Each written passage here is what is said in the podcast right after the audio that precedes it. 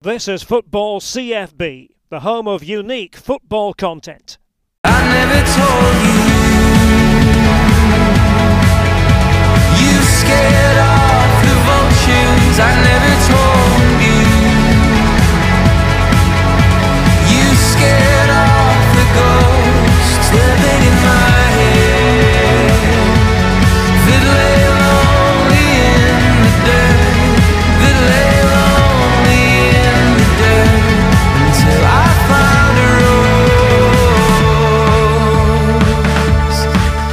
Lucky to be joined on Football CFB this evening by the Scotland number one, uh, the goalkeeper who has played at the, the last World Cup for Scotland and is also a stalwart of Glasgow City Football Club as well. Lee Alexander, thank you for joining me. No worries. Thanks for having me. The first question I've got for you, very straightforward one. What was your football upbringing like, and who were your first heroes when you started watching football? Uh, gosh, going back quite a while now. Um, to be honest, all I can really ever remember as being a kid is being outdoors and, and wandering around with a football in my hands. Um, from a very, very young age, I think even if we're going into like primary one, uh, I was primarily in a, a school and in my age group that it was just 27 boys and three girls that, that was there. So for me, um, I pretty much all my friends that I went through nursery and kind of playgroup with, they played football, and for me, I just joined in with them. It was something that I enjoyed. My um, my dad was a football fan. He didn't necessarily play football as much. He was more basketball, and my mum was sporty as well. She was netball um, and basketball as well. So I think from there it was a, kind of hobby um, based primarily on my surroundings, I would say, um, and it really started from the playground just a love of the game, um, and I've never looked back since. Really. And in terms of your position as a goalkeeper, were you always a goalkeeper? Did you start out outfield initially? I think it's probably the, the same thing that a lot of goalkeepers probably say in their stories is initially was it the first position that I ever wanted to play? 100% no. I uh, I always fancied myself as a striker or a midfielder and I, I probably I actually played probably two positions. Um, I played in goals, I think I'm trying to think the first time I went in or what I can remember is we were playing seven asides back then, so it must have been maybe about eight or nine. Um, and somebody get injured and I get told, right, who's going in? Nobody really wanted to go in, so I was the one that get chucked in, and I had no fear of just flinging myself around and putting my body in front of the ball. And I think from there I kind of surprised myself, and the manager back then was like, right, that'll stick. Like, uh, you want to, do you want to give it a go and, and try it again and maybe see if this is your position? And for me, I was still like, oh no, I, I still see myself as I want to be a, like a footballer. I want to score goals. Like I want to win games and be the hero.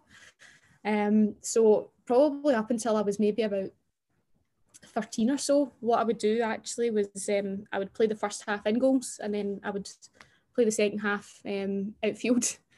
And that was something that um, I really enjoyed doing until as I say, I was probably just starting to go into my teenage years. And from then, I don't know whether it was just at club or through kind of not necessarily being forced, but I think having a more of an enjoyment of the position that I was playing in and probably watching um, more football. And back then, that was probably starting off watching the likes of uh, Peter Schmeichel and big Rangers fan watching Stefan Klos. And from there, I think it was just something within me that thought, you know what, actually, I, I really enjoy this. And and I, I never look back really. It's something that I still to this day absolutely love. And in terms of your teenage years when you were in secondary school, I spoke to Leanne Crichton about this, Rachel Corsie and Christie Murray. And when I was going through secondary school, I'm 25 now, and even when I was going through secondary school, there was still there was still that sort of toxic attitude really towards um, sort of girls and, and females that w- wanted to play football, which I've said on record on, on previous shows. I look back on and I'm I'm really quite ashamed of that attitude that so many people had, and that I suppose I myself, by being a sort of in with the crowd, had at a time as well. What was your experience going through high school? Were you completely welcomed, or was that stigma there at all for you? I would definitely agree to say that it was there. Um, if I go back to even in, in, primary school, I was really the only girl that I was the first girl to play in the school football team. Um, and then there was essentially like a local select team that would travel. Um, I was the only girl that was really involved in that up until the latter stages. Um, and I always felt it was that point. There's a, that's a girl. Like, what's she doing here? Like, she she doesn't deserve to be here. Like, football's a man's game. Um, and even going into to secondary, there wasn't really any opportunities for school football. There was a boys' football team, and it wasn't until I was in, I think it was maybe fourth year, that they actually started up a team. And even at that, it was just really fun together. It wasn't anything that was necessarily kind of planned. I think it was just, oh, oh, maybe we actually should do this because there's actually a couple of girls that are now asking. So it wasn't necessarily something that was kind of offered to us. I think it was maybe more a couple of the girls then starting to say, actually, you know what, why have we not got this? Um, and you flash forward to now and think how many opportunities and how brilliant it is for young kids grown up now to know that they have all these people to look up to that they can see um, on television or they can see the likes of Leanne Crichton on, on TV and see that they're they're big big personalities and, and what they've been able to do is they've been able to make a career out of playing football, which predominantly when we were younger was always seen as that's not really girly and that's maybe not your place and where you you should really play. It, well, we've had this interview arranged for a wee while, but we happen to be recording on uh, International Women's Day, and I think it's it's something that you've just said there. Obviously, Leanne's really a role model for maybe younger girls wanting to break into the so, sort of mainstream football media. But yourselves as a Scotland team and, and even as a Glasgow City team have really, really broken through that glass ceiling that was there for many years. When you look at the career that you've had, which we will come on to talk about, how proud are you that you've played I suppose during the biggest shift in women's football in Scotland, I mean, Laura Montgomery, for instance, I've told this story on a few occasions, talks about when she was playing football for Scotland, it would be hand me downs you would maybe get from the male team, kits would be too big, etc. Whereas now it's went completely the opposite way, and, and rightly so. Yes, it's it's completely different and it's it's incredible and it's the way it should be. Um, it's a shame really that it's, it's taken this time. Um, to be able to have, in a sense, a little bit of equality um, when we're talking about kits and things like that. For us, it's in the national team, it's only relatively been the last couple of years that we've even had women's cup.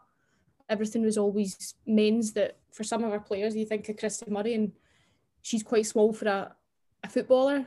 The kit was just all one size essentially when we were younger, so it drowned her even in like international things. So for now, even just seeing where we're at now, um, it's, it's huge. Uh, the growth of the game has been incredible, and it's something I'm really proud to be a part of. Um, I've been very fortunate that I was able to go to the the Euros back in 2017, um, and obviously more recently to the World Cup in France um, not too long ago. And I think for that and having one having your national team qualify and being able to say that we're good enough to be there, but two is the biggest thing is to be able to see it and for people on mainstream TV to be able to actually say that you know what that's normal and that that should be something that should be celebrated that we're at this stage now that women's football should be on a par with with men's we have still got a little bit further to go in Scotland I think with regards to the amount of their time that we probably get but I think having something like a major championship and having the whole country just follow behind and particularly the World Cup was just incredible the, the support that was there and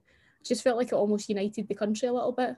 Um, it was such a huge occasion, but to actually have females um, and role models being able to kind of pave the way, I think was was brilliant, and hopefully that can inspire a couple of young girls that that can then say, you know what, that's something that I want to do, and that's that's one of my my hobbies that I now think, you know what, I can actually make it make that my dream job, and I look back to when I was younger, and it certainly was wasn't probably a dream of mine. It was maybe I was I loved football and to see what would happen, but I would never have thought that I would have had the opportunities that I have had and, and what's now available to, to a lot of these young girls now. It's it's, it's amazing.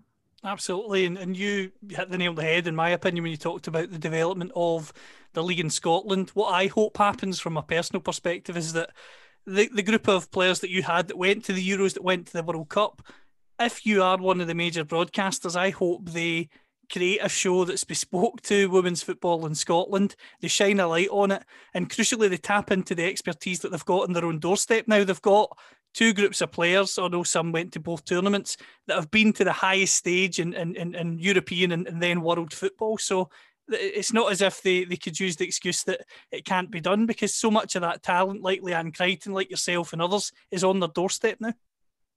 Yeah, no, it's, it's huge, and, that, and that's what you want to see. You want to be able to turn on the TV and associate women's football with deserving or to be there. Like they're big personalities. You look at how it's worked down in, in England, and you've got Karen Carney's doing BT Sport, you've got Alex Scott, um, and there's so many others that are Lianne Sanderson. You see them on mainstream TV or you see them on Sky Sports, and they're on and they're they're, pan- they're panelists and they're there by right because they're good at what they do. And I think it's something that we've moved in that direction now that we're starting to see more diversity and equality. And I think it's long time coming. Um, but it's it's so nice to actually see that now that people can can turn on the TV and as I say, young girls and boys can look and actually say that that should be a norm now is um, is what's broadcast on TV. And in terms of yourself, I want to take you back to the start of your club career. You started at Hamilton Accies. How key were they in your development during those formative years as a goalkeeper? Um, yeah, I uh, previous to, to, Hamilton, I was at my, my local club, East Kilbride, and I think I was there until I was maybe about 15, 14 or so. Um, and at that point, I didn't necessarily have any goalkeeping um, experience at all when it comes to training. Um, we were primarily it was volunteers that would take um, the training sessions. It was once a week. It was more. It was a hobby back then, um, and it wasn't till I, I moved to Hamilton that it probably changed my outlook. I'd just got into the Scotland 17 squad, and things started to open up, and you thought, actually there's a lot of things that you can maybe start to do. You can maybe think, oh, I'm actually going to go and play senior football and I'm in the international setup. I would love to move up into the 19s and maybe one day I could move up to the, the women's A squad. And I think it was maybe at that point in my career where I probably started to take it a little bit more seriously. Um, when you're younger, you, you sacrifice a lot probably at that age. You're kind of in your teenage years where people are going out and doing other things, um, going out and seeing friends at the weekend, we always had games on Sundays, um, and sometimes I would play a Saturday and a Sunday, depending on what age age level I was at. So it was something that I just loved football and everything I could do to make sure that I could try and get better. That's what I was going to do, and whether that was sitting in on a Friday and Saturday night, that's that's exactly what I did um, to make sure that on a Sunday that I could play as well as I could and make sure that we could try and get a result whoever we were playing. And we were really fortunate at that point. We had a really successful team, um, and it really probably built a foundation for me to want to kind of have the hunger for more success and to continue developing as a player.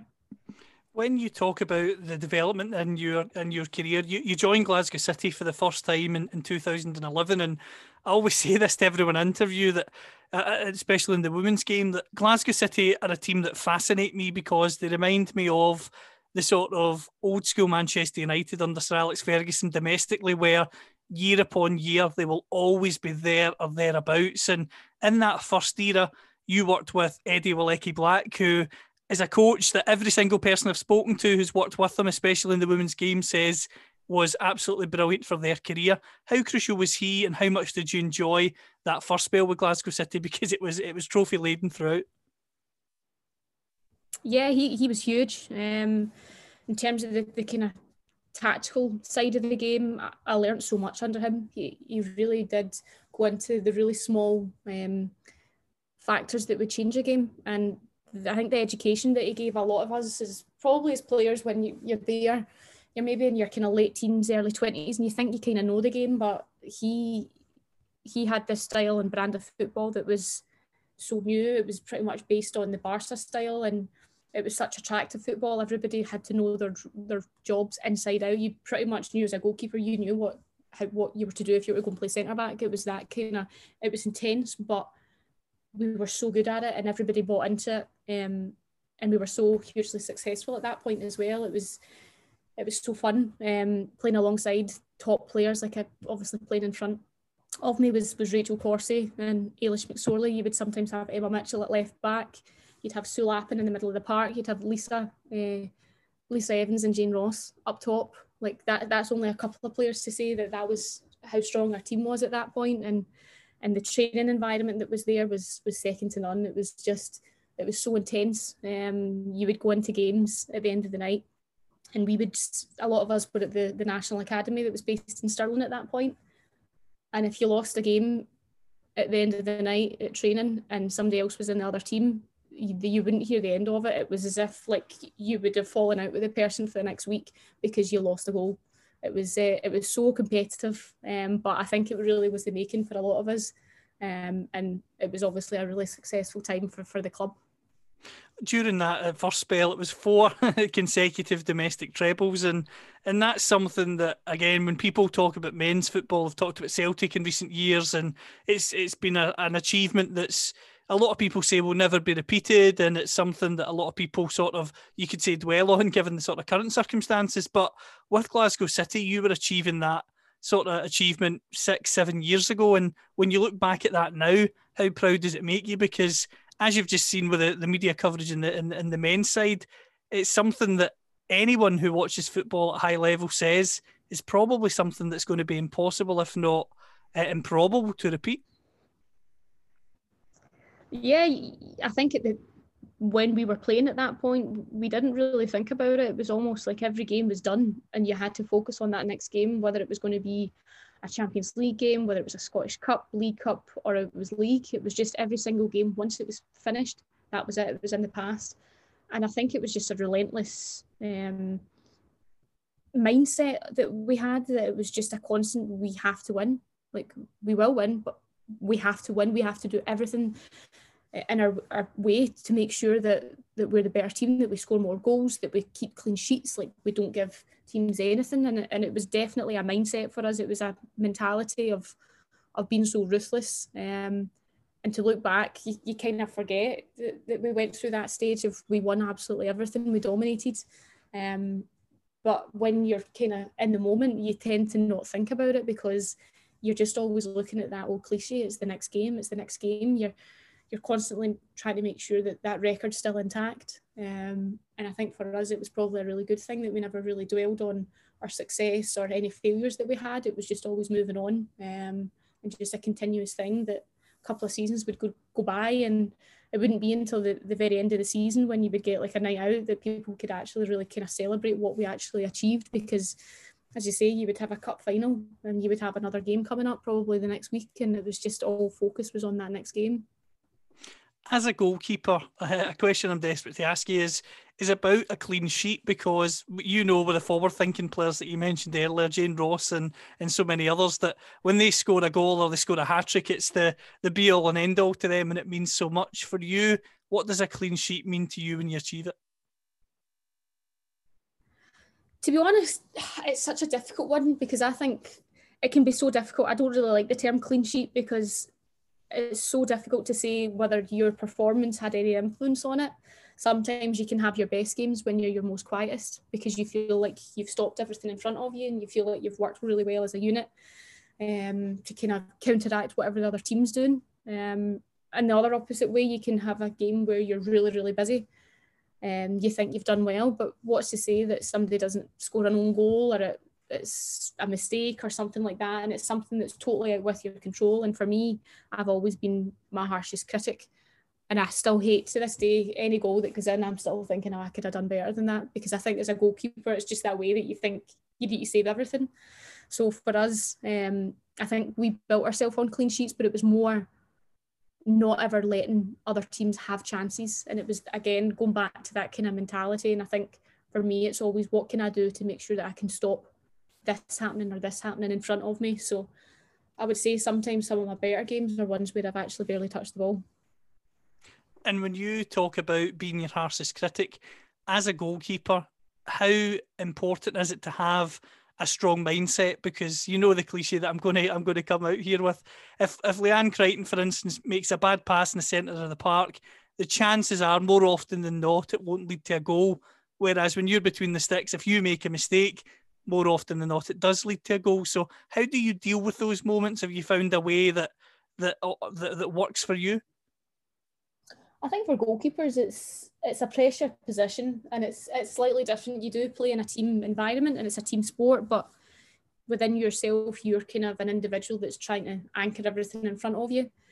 And if you do know that if you do make that mistake, that nine times out of ten the ball's going into the back of the net, and it's going to be you that's going to have the blame. So it's something that you learn to deal with at times when you're younger. You probably put too much pressure on yourself but i think it's something as you grow older and you get more experience is that you really enjoy that pressure. You kind of take that as a challenge every game and say right what can i do to to be the best that i can? What can i do to make sure that i marshal everything that's coming in front and we've got everything covered? And it's probably just having a strong mindset um, and being switched on and having some of your, your best games without touching the ball it, it's when you come off, you might not be physically tired. Obviously, players these days are running like 12k, whereas goalkeepers are probably hitting six six kilometers. I mean, it's not it's not a lot, but the intensity is your head after a game. Straight after it, you're so tired because everything is just focusing on the what ifs, and I think that's just how you have to channel everything is making sure that your concentration is there um, and you're always kind of on the pretense that something's going to go wrong and what you're going to do to counteract that. So it's it's kind of a strange one for me. A lot of the time, it's so mentally draining. Um, but I think it's something that still always excites me, and it's always a challenge to know that every game you're going to try and stop somebody from doing something. So no, it's it's good in that side the first spell at Glasgow City, as, as we've mentioned, was was very successful. Uh, consecutive trebles is something that that is just unbelievable. When, as we've said, when you consider the the, the way that the media has sort of looked at that upon and in, in, in the men's game, you go to to play in Sweden. How did that move come about? And crucially, how did you find that move when you got there? Did did you find it tough to settle in, or did you settle in quite quickly? So it was late 2015, I think. Um, and I'd spoken to one of our ex players that had played over in Sweden, and she had asked that um, the club was potentially going to come in contact. So the club approached me and asked if I wanted to go out um, for a couple of days to see what it was like, and essentially it was a trial basis. So I headed out late, I think it was December time. Um, and I thought, you know what, why not? Like it's something that I want to try. Um, season's finished. I may as well give it a go. So I went out, um, was over for a couple of days and came back and they offered me a contract and it was something that I, to be honest, I just jumped. I jumped at because at that point there wasn't really any inkling that there would be professional football um, in Scotland anytime soon. And for me, I wanted to make sure that I could try and test myself. I felt at that point in time, um, I think I was 24 at that point, and we'd been successful in Scotland. And I thought I kind of want to challenge myself a little bit more and go out with my my comfort zone. Um, so I moved over there early early January time, and the shock to the system, even just going there for the weather, was ridiculous. I'm sure I turned up, and the first week was minus 22. It was the strangest conditions that I'd ever been in. I didn't understand what was happening. I would go a walk to the shops, and my hair and my eyelashes would freeze, and I'm thinking, what have I done? Have I made the, the wrong decision here? Like, can I cope with it over here? Um, but as soon as I got into the football side, it was really good. Um, the, the league over there is, is different because it's so physical. The the teams can all almost take points off one another. Um, and for me, I was moving to a team that had just escaped relegation um, that previous season, so I knew that it was going to be a challenge for me and something different that I could kind of jump into.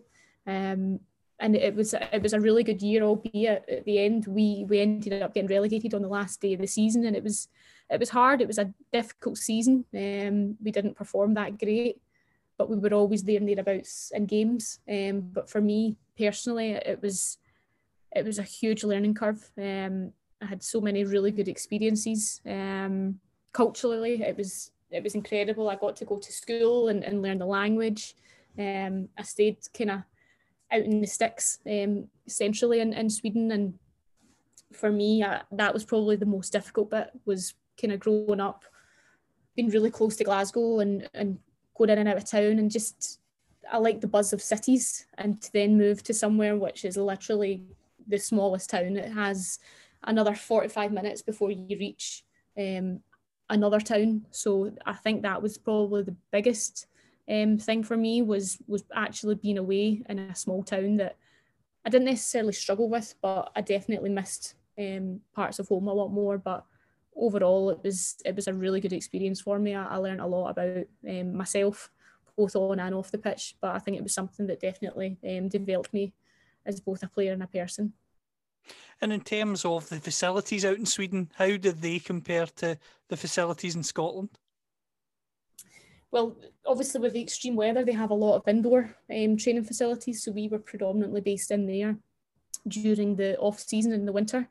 So that obviously helped because it then meant that there was no postponements of training or anything for even as much as the harsh weather is bad over there. You, you have some harsh weather here where you get snow and everything's cancelled. So I certainly learned how to, to live like that. Um, but for the actual support that we had for being such a small club, um, it was amazing. We would we would get like eight nine hundred folk every week at our home games, and it was a real community based thing, which I really really enjoyed. I thought it was it was so nice to you would go into the shops um, and the squad's picture would be on all of the carry bags um, at the supermarkets and stuff like that, and it was just it was just so different from what we have in Scotland. Um, just everybody really getting behind the sport and not really caring whether it was men or women. And I think that was the biggest thing. It was I felt like it was a lot more inclusive than what I'd previously seen um, back home.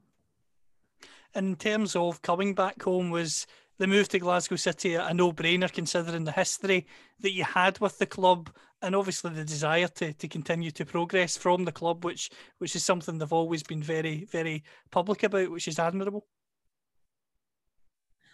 Definitely. Um, I moved back and signed again in 2017. Um, and obviously that was in the running before the, the Euros. And it was something that I knew that I had to be back in Scotland um, and hopefully catching the eye of, of Anna at that point to, to say that I was hopefully going to be a part of her plans um, to get to, to be in the international setup. I hadn't really had much of a opportunity before then. Um, so I felt that I had to come back home um, to make sure that I was giving myself the best opportunity to be seen um, and trying to fight for a, a number one position. Um, at that point, J- uh, Gemma Fay was was still there, so for me it was a challenge to to hopefully break back into the squad um, and make sure I could challenge to try and get into the international setup. You, mentioned the international setup and, and Gemma Fay. I mean, she, the amount of caps that she got is absolutely incredible. I mean, if you, I just always imagine if you put them in one room, it would probably fill, fill the whole room. What was it like training alongside her, and what was it like trying to compete with her at that point when she was so established? Yeah, it was. It was difficult at times um, because you're obviously waiting for a, an opportunity at times, which you don't really know if it's coming and Gemma was so established. She did so many caps and was captain and, and was playing well. So she deservedly so was was playing. Um, so for me, it was just trying to learn as much as possible. Um, take bits off of, of her game that I feel that I could try and improve mine. And and I think I always work best under competition. And for me, I always need to make sure that I'm I'm pushing myself. I've worked alongside um, a lot of goalkeepers now and and Megan Cunningham as well when I was at, at City and it's, it's such a good thing to have competition. I always think no matter where you're at, you can't ever be at a kind of level bit where you think you're comfortable. Um, and for me, I think that was another really good thing for me was to to make sure that I always had that competition um, with Gemma. And um, I was really fortunate that at that point in time, um, I managed to then get my, myself into the international setup. You, you get into the international setup, as you say, after the Euros, Gemma Gemma retires, and the the opportunity for you to stake your claim with the national team is there. Just sum up your emotions in that moment, because when you've got a goalkeeper like Gemma had, that had played literally hundreds of times for her country, when when she retires and moves on, how important was it for you then to have that sort of tunnel vision mindset to say, right, this chance is here, and I need to take it now? Definitely, I um it was always a thing for me, maybe not when I was younger, to think that I would make that level, but I think in my early 20s, um, playing with Glasgow City and what we were doing and, and, getting a lot of experience at Champions League level, it was something again I wanted to challenge myself, and I felt that I would be able to do that at international level. Um, and I had to wait my time, and, and that's totally fair game. I think that's something that's probably standing me in really good stead was to make sure that whenever I was turning up at international um, camps, I was making sure that I was doing everything and trying to learn as much as possible, and in the hope that one day I would I would get an opportunity. And I'm so thankful that I, I got it in that first camp. And to be honest, I was just so excited um, to to hopefully try and, and get a couple of games and I think if you ask a lot of players, it's it's their biggest dream, it's their biggest aspiration is to play senior level for for your national team. And for me, it was definitely my most proudest moment. Um, was getting to to play in that first game when I got my first cap. The first cap comes um, against Hungary, and, and as you say, it's something that uh, you'll never forget. When when you're walking out there, knowing that you've got that number one jersey on for Scotland, is that the sort of moment that you just have in your mind and it'll never go away once you've done it?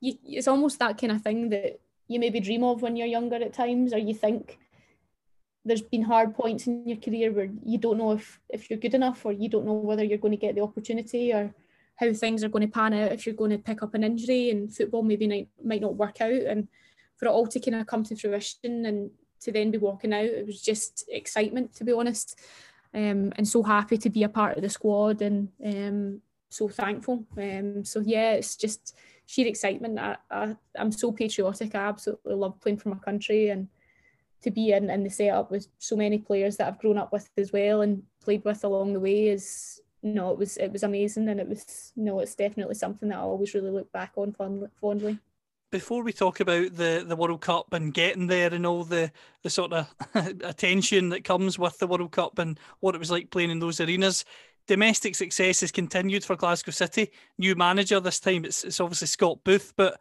the, the Premier League titles have kept coming in. So have the uh, the women's cups in Scotland. I know the League Cup maybe is something that maybe irks the squad just that little bit because you've got so close again to that in recent years as well. But what's it been like working with Scott, and how would you sum up your your second time around so far?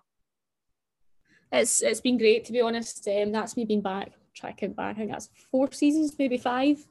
Um, but you know, Scott's came in and, and did really well. The the first season he he came in, um, I was still there before I, I went to Sweden, and it just fitted in so well with what the club was doing and worked really well alongside Cass and Monty, and he's he's been great. Obviously, the success has continued, and and we've continued obviously winning the the championships. That's 13 in a row now, which is incredible to think that a club's been able to do that. But as you say, the kind of the biggest thing that we always look back on, maybe more so over the last couple of years, was not quite getting all of the cups. Um, and I think that was such a huge thing in the 2019 season, was to make sure that we could get a double. Um, and going into that last game against Hibs in the Scottish Cup final at, at um, Tynecastle was was huge. And I think that was almost one of the best games that that we've had. And I think probably one of the proudest ones that we've that we've all had as a squad together. To know that it'd been so long since we'd won um, the Scottish Cup and to, to win it, to win the league as well, and to get into the last eight of the Champions League, just that was probably the best season um, for me to be a part of. Albeit we didn't win the treble, um, but I think as a season overall to win the Scottish Cup and I suppose the manner of the game as well, it was we were ahead, we were behind, and it went right down to the wire when Claire scored that that goal at the end. So um, that was probably the most rewarding um, season with everything, and I think it just showed how much it meant to all the squad, the staff. The, it was just huge for him, and you know Scott's been brilliant for me as well, coming back in, and fortunate enough to obviously play a lot at Glasgow City since since returning. Um, but no, it's just it's all happy memories. And in terms of the Champions League, just somewhat what it's like to play at that level because some of the teams that you've got in there are just incredible. I mean, a lot of tension now in, in the women's games, you know, is, is based on the WSL and the money that Manchester City and others are putting in. You think of the Lyon sides that, that have been produced in recent years as well. It's it's an incredibly high standard when you get to Champions League level. You want to play in those games. You want to test yourself against the best teams, and there's no better place to do it um, than Champions League football. And it's the biggest priority that we have is making sure that we win the league so that we get Champions League because it's so big for the club. Obviously, in times where we've had huge uh, turnout of spectators, obviously in the last year, that's that's not been able to happen. But there's just something really special about having a home Champions League tie. Um, we've had really good memories over the years and excellent results and brilliant campaigns. Um, but it's as close you get to international football and the challenge, everything about it. It's faster, um, it's more physical, the tactical insight that you need to have for your the team that you're playing against. You need to know absolutely everything because the caliber of players that you're playing against is just another standard. Um, and it's something that that City definitely pride themselves on is making sure that that we can keep and continue um, to kind of break barriers, I suppose, in European football because with the the money that we have um, compared to a lot of the other teams, we really are quite a bit away um, from them. But you know, year on year, we, we've managed to do really well. I think that last season was 10 consecutive last 32s, which is it's incredible to think that a team from Scotland has still been able to do that. And it's something that we certainly want to continue. It's, it's a, a huge thing for us every season. And you know what, it's it's why you play for the club is, is to make sure that you get to play Champions League football the journey under Shelley Kerr with the national team was was incredible, and I want to get your thoughts on on the game against Jamaica. I work in education, and we took two two buses full of primary school kids at the time when I, I worked in a previous job to to Hampden that night, and it was just it was just absolutely fantastic. And I've said this to, to the other girls that have been on as well. I, had a few male colleagues there with me who'd never really watched women's football before, and maybe had grown up in a time because they're about twenty years older than me that that grew up in a time where they probably wouldn't consider it or give it a chance because of the way that they were brought up or the attitudes that they had. But everybody left that night, that the staff, the kids included, thinking that was an incredible night of football. The atmosphere, the passion from the crowd, the Erin Cuthbert's goal was was was was worth being there alone. It was incredible. Just how proud were you being on the pitch in that moment when you saw well over fifteen thousand people packed into into Hampden to see you? It was it was incredible. It was one of those kind of moments that you you reflect back on your career, and I'm just so happy to have been a part of it. Um, to get to play at your national stadium is a send off to go to a World Cup, like that's a sentence that I never ever dreamed of when I was younger. It's definitely not anything that I thought that we would ever be able to achieve when I was a young girl, thinking I'd really enjoy kicking a ball about um, in, in the playground. So to be able to to go to your national stadium to play um, in front of all the people that turned out was it was amazing. Um, I had previously been to my my primary school. Uh, I think it was a couple of weeks before it, and it wasn't until the end of the game when I noticed that there was a big banner over in the corner, and um, it was a section from um, my old primary school and my old high school with my old teachers that it all came along, and I think it was at that point that you kind of realise how far you've come, and it was just, it was just such a nice moment to see so many people out just supporting us and wishing us well when we were, were obviously going away. And of course, some of the goals that were scored that night, Caroline's free kick and and Erin's just that's just a standard goal really normally from from Erin these days. But it was um, it was huge, um, and I think that was a real kind of shift in the direction of where we want to see ourselves um, as females and as a national team. We want that more and more. We want to have more opportunities at, at playing at the national stadium, Hampdens, and it's the home of football and how amazing it is with the Tartan Army watching the men's games. We want to have that as well, and for us to have that opportunity was was huge, and I think it was a real driving force in us, um, and continuing to make sure that we're still successful. You, you go to the tournament, and although the, the game against England ultimately ends in defeat, the, the parallel I always draw, and I know it's maybe an unfair comparison, is the the result in the Euros compared to the World Cup. There was clear progress there for all to see. Um, and just not even just in terms of the scoreline, but in terms of how competitive that game was, because England with the WSL and, and some of the massive clubs down south have invested money into the women's game now. They've got so many talented players, but but we showed that night that we've got just as many talented players, and, and on another night we, we maybe could have got a draw or even beat them. Yeah, I think it was the, the penalty decision early on really knocked us. Um, I think obviously with VAR, you, you have the briefs before the tournament starts saying that these kind of things can happen, but it happened so quickly in the game that it almost took us by surprise because nobody even really realised what had happened. It was just a cross in the box, we reacted. And by the time then something comes up on the screen, there's a throw in in their half. So you're not really thinking about it. Everyone's kind of turning and saying, well, what incident is it? Nobody's really had much of an idea.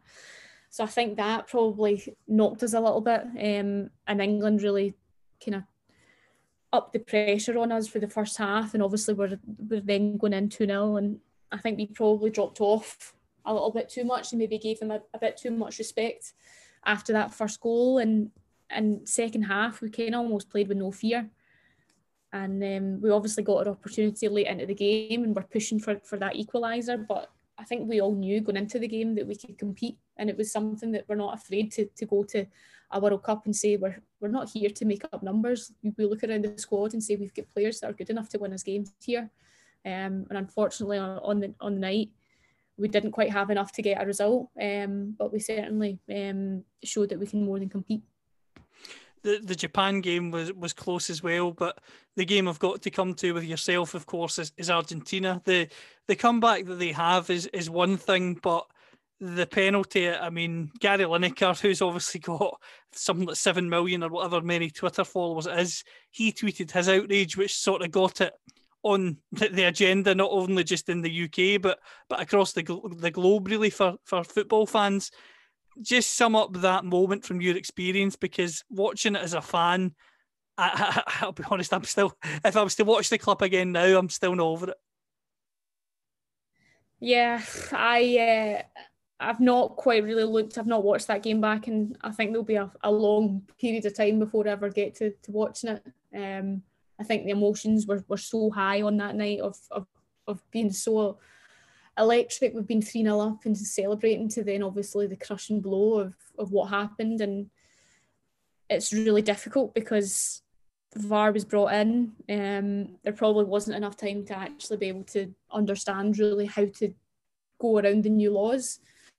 And for a goalkeeper, you're ultimately punished if you, if you now move these days. Um, and yeah, it was it was heartbreaking. It was the hardest moment in football ever, and I think it's something that probably haunts a lot of us until now. Um, speaking about it doesn't ever get any easier, um, but it's certainly the the biggest learning curve that you're ever going to take away from a game is knowing that you've been 3 0 up and, and you end up losing two points to, to only get a draw. And ultimately, we lost our place um, to, to go through the group. And it was huge, it was devastating. Um, definitely the hardest kind of part in, in my career was trying to I wouldn't ever say I've got over it because it's still such a, a big thing and it still seems very raw but I think it was something that I've kind of learned to try and move on from and learn from um, and I think for me now I, I don't have that fear of a penalty it's something that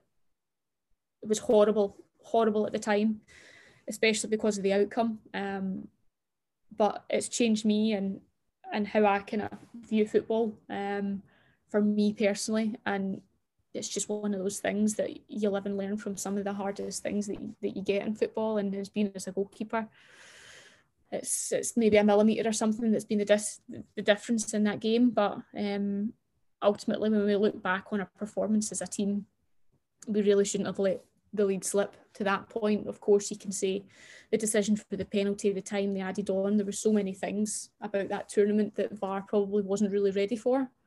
But in saying that, we can't take away from our performance. Um, we should have been better. Um, but that was the first taste of, of kind of proper knockout football. Um, obviously, we'd been there at the Euros. We had a lot of players that were there, but for the World Cup to actually be leading quite significantly it's um, definitely a, a, difficult one to take, um, and I'm sure a lot of us um, still probably won't be over it. Um, even I think when we retire at that point, whether I watch that game back or not, I don't know. but it's definitely been the biggest learning curve that I've had through football. Just, just not on that incident in particular, but on penalties, you've saved some really high profile penalties throughout the years. Now, obviously, the rule change makes that one difficult, very difficult to take, and, and, and understandably so, because, again, you've mentioned that millimetres or whatever it was, it was just, it was nuts at the time. But how do you prepare for a penalty as a goalkeeper? Do you try and analyse the runner as they're coming up, or is it purely, as, as they say on Millionaire or whatever programme, is it a 50 50 chance where you say, right, I'm going to my right and we'll see how we go. How, how do you handle and how do you prepare for that situation? To be fair, you can do as much analysis as you want on based on what they've done, probabilities of where they've been before. But that moment you can do all that and change change your mind in an instant. Um, I just go with my gut instinct. I might think someone's going one way and just at the last second change your mind. It's body position um, and just a feel for it. I think it depends the time of the game as well. It's there's so many things you're trying to calculate in about a five second run up for somebody. So it's it's difficult. Um, lot it's a lottery at times with penalties. You can do as much homework as, as you can. Um, sometimes it pays off, sometimes it, it doesn't. But I think I've I've learned hugely from that experience, and it's something I don't fear now. I think probably post World Cup, it, I struggled with it quite a lot, um, but I've learned to grow through it. And now I think I've had three penalty shootouts now, um, and it's something that I take as a challenge now to know that I'm confident in myself. That I know that I would back myself um, in any of these situations again. So definitely a, a big, a huge, huge learning curve that's that stood me well, but obviously was just the hardest thing to take at the time. When we look at your career so far, um, you, you've got so many league titles. You've got six women's cups. You've uh, Scottish women's cups. You've got uh, four league cups as well. I mean, it's been an incredible career so far, and and you're not you've not even turned thirty yet. So what are you hoping to achieve over these next few years? Because really, for someone that's achieved so much, you've you've still got so much time in your side to achieve even more. For me, um, you just want to keep continuing. Um, it's a winning mentality of knowing that we have to win year on year. We need to win that league. We need to win a cup. We need to get through and progress through at Champions League as far as we can go. Um, the last eight was, was huge for us um, as a squad. I don't think really anybody ever thought that we were ever going to do it the first time, um, and certainly not the second time when we get drawn against Brøndby. So I think for us, it's challenging ourselves again to make sure that that we get through these ties. We were really disappointed that we didn't get through the Sparta Prague um, tie back in December. We, we felt we were the better team, but we just ultimately didn't perform well enough over the two ties and that was a real missed opportunity for us. Um, so again, going into this season and finishing off, there's two Champions League spots up for, for Scotland this year, and it's something that Glasgow City has to be a part of. We have to make sure that we do enough to make sure that we get into that kind of qualifying pot to go through because that's what the club is all about is playing in the, the European stage. Um, and that's something that I want to continue and I want to play there. Um, devastated that internationally, we've not been able to do enough um, in our performances to, to get to our Euros. Uh, I think when we look at our squad, we all know that we're more than capable of performing against these teams that, that we've ultimately um, lost against. And that's really disappointing to know that we've we've not been able to push it over the line and we've really fallen quite short um, on this occasion. But I think from there it's going to be a fresh start for us and to know that we're more than capable um, of not just representing Scotland at, at, being in major tournaments now, but being able to compete. And I think the, the harsh blow not getting through of that Argentina tie to get out of the group is a huge incentive for us now. Um, we're going to have the, the new World Cup qualifying schedule come out soon. And that is definitely the priority is for us to make sure that we get to another um, major championships with the squad that we have at the moment it's going to be very interesting to, to see how things go. But as I mentioned, you've achieved so much in your career so far. You've got plenty of years on your side to achieve even more. And I just can't thank you enough for, for coming on this evening. Thank you so much for your time. No, it's been an absolute pleasure. Um, thanks, thanks for having me.